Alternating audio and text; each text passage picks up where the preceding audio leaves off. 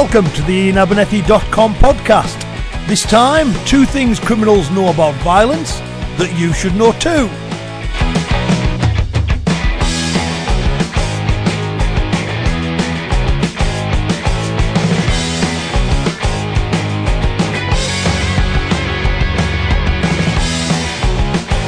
Hello, everybody. I'm Iain Abernethy, and welcome to the podcast. You've got two podcasts this month. So you've got this one, which is the information-based one, and we've also got the 15-minute warrior workout one, which is a, a workout podcast. So there's a video that goes along with that. If you pop along to the website, iainabernethy.com, you'll be able to view that video. That'll show you how you do all the various exercises and drills. You then listen to the podcast, and it'll take you through this workout, which is you know 15 minutes long you can always find 15 minutes in a day. Pretty tough workout, but it's ideal, you know, for those days where you haven't got a lot of time and you just want to get some training in, you know. So um, uh, we used to do those quite a bit, actually, those workout podcasts, but we haven't done any for a little while, and people do seem to like them. But I'm also aware that you know people like the monthly dose of information too, so I've been really kind to you and giving you both this month.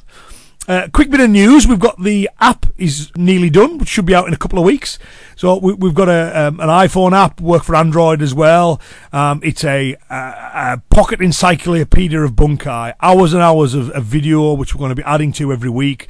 We've got sections on like you know grappling drills, pad drills, uh, divided up by all the various kata from all the different kind of. You styles of karate as well. Really broad appeal, I think it'll have. And then we're going to update it every week. I want I want plenty of kind of feedback from people, what you want to see, what questions you want me to answer. You know, I think it'll be a really kind of useful tool, hopefully for for, for everybody. And I'm I mean, there's hours and hours and hours of footage already put together for it. So I say we'll be adding to it week on week on week. So if you watch this space, uh, if you subscribe to the newsletters at iainabernethy.com if you haven't already done so, and keep an eye on kind of Facebook and Twitter and stuff. And once we're uh, we're ready to launch, we will be sure to let you know. So, the theme for this month's podcast is two things criminals know about violence that you should know too and it, say it's related to the um, Thinking Like a Criminal podcast we put out a few months ago. But this one is more focusing on the physical side of things because it's one of these things. It's a bad habit, and I see it a lot where people talk with authority about criminal violence while making the assumption that it is exactly like the kind of violence that they know and understand. So, for example, you know, you'll see karate guys describe kind of defending themselves against very formal karate technique. And you will see kickboxers talk about, you know, self-defense. So the guy squares off and he moves like this, so they've, they've made criminal violence into a kickboxing bout because they understand that. I was watching a video this week where there's a Brazilian jiu-jitsu guy was explaining, he look, if you fall to the floor and when the guy drops down and tries to get on top of you, well, people just don't do that. Criminals don't do that. If you hit the floor, they will put the feet into you. That's what they will do. They don't say, okay, this is a chance to kind of work my pins and holds and let's go down and have a roll. It's just, it's, it doesn't happen that way. And it, it, statistically, it doesn't. And anyone with any experience will tell you that it doesn't. So if we're doing self-defense, we need to look at the reality of violence uh, how it really is, not kind of superimpose how we would like it to be onto it. We're taking a uh, an agreed consensual violence format and trying to make it into a non-consensual violence format, and they're just very different. So we did the, the, the, broad brush stuff in the Thinking Like a Criminal podcast, you know. And in this one, I just want to talk about the physical, about two things that criminals know well and use well to help ensure that their violence is effective as possible. Um, so I, I, hope you'll find it an interesting podcast because I do feel this is important because I, I, feel generally on the self-defense side of things, it's still not as it should be within the martial arts circles. You can, the martial arts are great. You know, you can do it for, for fun, for fitness, for health, for sport, enjoyment. All those things are awesome and we should do all of that stuff. But when it comes to self-defense side of stuff, we need to get it right. You know, we, we can't pretend things are different from how they actually are just because it, it suits our own, our own narrative. So, so yeah, so let's get into the podcast. So two things criminals know about violence that you should know too.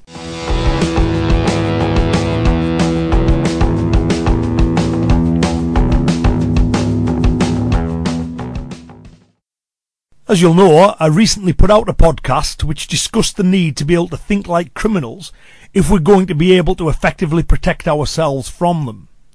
That podcast focused on wider self-protection issues, Whereas in this short one, I want to focus on the physical side of things.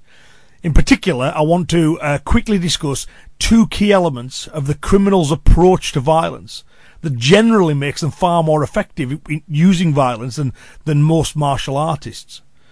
So the first point is criminals keep it very simple, whereas martial artists tend to overcomplicate.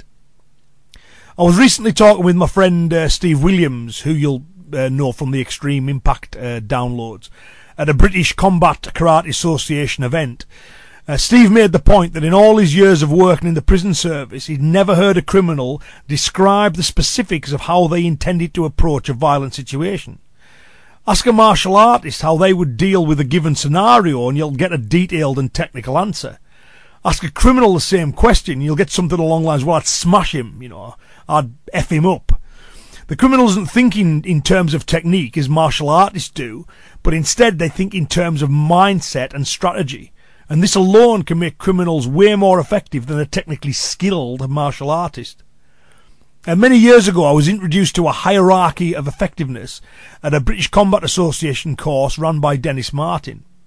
It was presented as a pyramid with the most important things at the base and the less important things higher up. The order given, base to top, or most important to least important, was uh, mindset, and on top of that we have strategy, then we have tactics, then we have technique, and finally we have kit. So mindset, strategy, tactics, technique, and kit or equipment.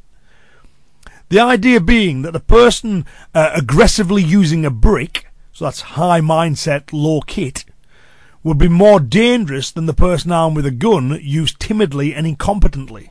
So he's got high kit, but he's low on everything else. Now, you'll notice how the criminal focuses on the most important two, you know, it's mindset and strategy. Whereas martial artists tend to emphasize technique in their thinking and practice. So, you know, they're as high up the pyramid as you can go in unarmed combat, you know, where there is no kit. So, as important as technique is, mindset and strategy are more important. The criminal has learnt this through direct experience. The moral martial artist needs to understand this too, so that their self-protection training also emphasizes mindset and simple strategy know, Marc MacYoung, who's you, I'm sure you're aware of, is a leading expert in the realities of criminal violence. Uh, Mark once remarked that you can summarise the physical side of self-protection in just three words: him down now. So him down now. So you'll note the simplicity of that and how it mirrors what the criminal also knows to be uh, most effective. Violence is morally neutral.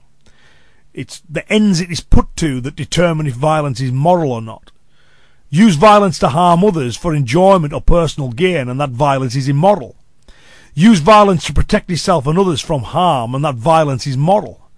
Morality has no bearing on how effective that violence will be, though. We can learn from the criminal element and ensure that our moral violence is as efficient as their immoral violence. So, emphasizing mindset and simple strategy is vital in this regard. So that's our first point. So, the second point Criminals understand the need to work from a position of advantage. Martial artists often overestimate the efficiency of reactive methods from a position of disadvantage. So criminals generally won't engage unless they feel sure of achieving their objective you know, the last thing they want is a fight, you know, like a, a struggle. And, and we've talked about that before, how martial artists, because they, they're conditioned to think of everything like a fight, they just misjudge it completely. They're thinking they're going to fight criminals and they're not, because a criminal doesn't want to fight. They don't want to struggle. They're going to use surprise, numbers, weapons, and everything else to minimize any risk to themselves. As I say, far too many martial artists think of self-protection as being a street fight i.e. a square go, which will be decided by the comparative level of fighting skills. You know, the best fighter wins. Criminal knows different. It's an irrelevance who the best fighter is, because, you know, the, the criminal does not want to fight. When things do get physical, the criminal knows what they need to do is maintain their advantage and violently and explosively exploit that advantage. In contrast, what we often see in martial arts based self defense training is the embedded assumption that the person will always be operating from a position of disadvantage. The martial artist will be teaching you, you know, he's out to stop the enemy's strike and he's out to escape from the holds and so on. You know, the criminal is always shown as being in a dominant position. Now, defensive techniques have got a role, but when things get physical, uh, what we should not be doing is is being reactive. We should be overwhelming the criminal with our own moral violence instead of trying to react to their immoral violence. We need to seek the position of advantage. We even see the assumption and acceptance of disadvantage echoed in the language martial artists use. Um, the criminal is often labelled as the attacker, which imparts an assumption of advantage over the defender. It's also why I prefer the term self-protection over self-defence, because the defence part infers we're on the back foot and reacting to the criminal's attack. Although I do accept, you know, everyday and legal use of the term self-defence makes it inescapable in the wider world, but I think we'd be better thinking in terms of self-protection. At the point where violence can't be avoided, then it is the criminal who should be forced into the position of being the defender. We should act assertively and explosively, and has become, as I tell my own students, a typhoon of fists and feet. Once we can escape, then it's tactically and legally important that we do so, but we will gain the option to escape uh, a physical situation through the proactive use of violence. We will not be reacting to what the enemy does, they will be forced to react to what we are doing. Now, now of course, the criminal, in knowingly seeking the violence in the first place, they start from a position, position of advantage. You know, they know that someone's going to be the victim before the day's out. They, they, they will pick that person. They know ahead of time. However, once we become aware of the criminal's intent, we can't think reactively, uh, while making a mental assumption of disadvantage if we want to come out on top, we need to think positively. Uh, W.E. Fairbairn, who's a legend in the world of military hand-to-hand combat, you know, he said, said, we should make our students attack-minded and dangerously so. I mean, that's sound advice. You know, we'll never be the cause of the violence. But once it can't be avoided, the situation needs to unfold on our terms. For our self-protection to be as effective as possible, we need to learn from our enemy. The criminal knows from experience what works best. So in summary, for physical self-protection, we should emphasize mindset and simple strategy over technique. The mindset is one of aggressive defiance. The strategy is to explosively cause harm to the criminal, as permitted by law, so we can escape. We should not overcomplicate or primarily seek to approach violence from a technical position of, if they do that, I will do this. I mean, that's very common in martial arts, but it's not how criminals approach violence. And that should be telling us something.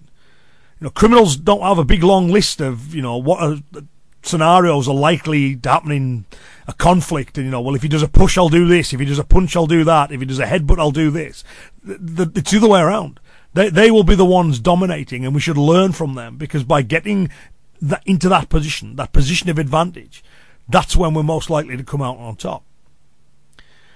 So when physical violence can't be avoided, we need to seek advantage and have the criminal reacting to us, as opposed to taking it as a given that we will be reacting to them. I mean, that effectively puts the criminal in charge. You know, it's saying, you know, you tell me what to do. I will react to whatever you do. The criminal experiences and uses violence on a much more frequent basis than the vast majority of martial artists. It's a tool of the trade for them. They know what works and that's why they always seek to work from a position of advantage and dominance. Technique and defensive methods are important, but mindset, simple strategy, and the need to dominate from a position of advantage are way more important. Any method which seeks to render ineffective the violence of criminals needs to be at least as effective as that violence. Failing to learn what makes criminal violence effective and failing to make use of that knowledge to ensure we can effectively counter criminal violence is sure to lead to disaster. A reactive, technique-centered approach won't cut it when applied to real violence. And that's why criminals don't operate in that way.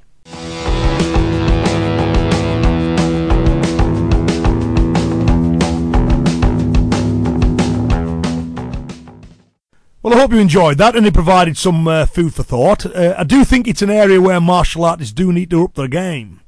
Uh, because at the moment, what we have is we have people taking pre existing skill sets and then trying to redefine the problem. So they'll go, you know, I have a kickboxing skills or ground fighting skills or whatever it is. They'll go, these are the skills I've got. I will now argue that criminal violence is, is an exact fit for the pre existing skills I have got. Okay, well, that's the wrong way around, and it's sure to lead to disaster if it's ever tested. the problem, of course, is most of the times it won't get tested. You know, we, we live in a, a world that, that's pretty um, safe, you know, compared to certainly how it was in, in, in the past. Um, so most martial artists can learn these skills. They can believe that they're an exact fit for criminal violence, and it will never get called on it because it will probably never happen to them. Uh, but if it does, it's going to be disastrous, and I think that's highly irresponsible. So what we need to do, it should be the other way around. We should say, okay, what's the problem? What is criminal violence really like? And from there, what is the optimum solution for that problem? So when you do it that way, we'll all end up doing the same stuff for that for that side of things. You know, we'll have our areas of interest. Some people do the martial arts for health or enjoyment or sport, and then some people want to fight standing up, and people want to be really good lying down, and you know, there's all those kind of fun stuff that we can do around it. For they've got their own inherent values. But when it comes to self-defense, it shouldn't matter whether we're a karateka, a kickboxer, an MMA guy, doing tai chi, Brazilian jiu-jitsu, whatever it happens to be. If you think about it logically, we should all be doing the same thing because we're all trying to get the optimum solution to the same problem. So we'll have our other little areas that we choose to go down for, you know, interest and enjoyment and everything else. But when it comes to the self-defense side of what we do, we should all be doing the same thing. Now, what's interesting is if you look at the people who have actual real life experience of criminal violence, they are pretty much doing the same thing. They will all emphasise, you know, the importance of, you know, not going to the ground. They will emphasise the importance of de-escalation skills, preemption, um, escape skills. Um, they will they will emphasise how it's not like a spar, it's not like a square go. You know, your Marc MacYoung's, Rory Miller's, Peter Consterdine's, Geoff Thompson's. You know, they're all saying the same thing, and you think that would get through, but but it doesn't. You know, people just are so invested in the pre-existing solutions, they'll, they'll say, no, no, I, I, think it'll be like this. Well, you can think what it's going to be like all you like, but it doesn't mean it is going to be like that. So, um, probably preaching to the converted, I guess. Cause, um, but if I'm not, I hope some of that, some of that was useful. And if uh, if you don't agree, I hope some of that was useful. And if you do agree, then I hope some of it's useful in explaining to others, you know, why we need to get this right, why we need to have problem-defining solution not pre-existing solution to a different problem being used to reinvent the problem. Um, okay, so um, I hope you enjoyed this. I also enjoy, hope you enjoy the workout podcast as well. So I say you got a treat this month. I got two of them, uh, and I'll be back uh, soon with the next podcast. So um, uh, oh, nearly forgot, nearly forgot.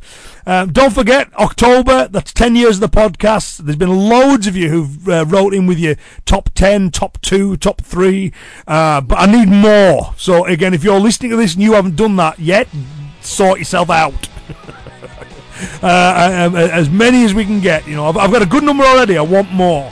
So uh, um, just quick quick email to iain at iainabernethy.com what your favourite podcast or three podcasts, four podcasts, up to a maximum of what your favourite ten podcasts have been for me, please. Because uh, I've got something I think you'll like, but I, I, need your help in, in putting that together. Okay, I'll uh, speak to you soon. Have a great month, and I'll be back with a new podcast next month. Okay, take care. Bye bye.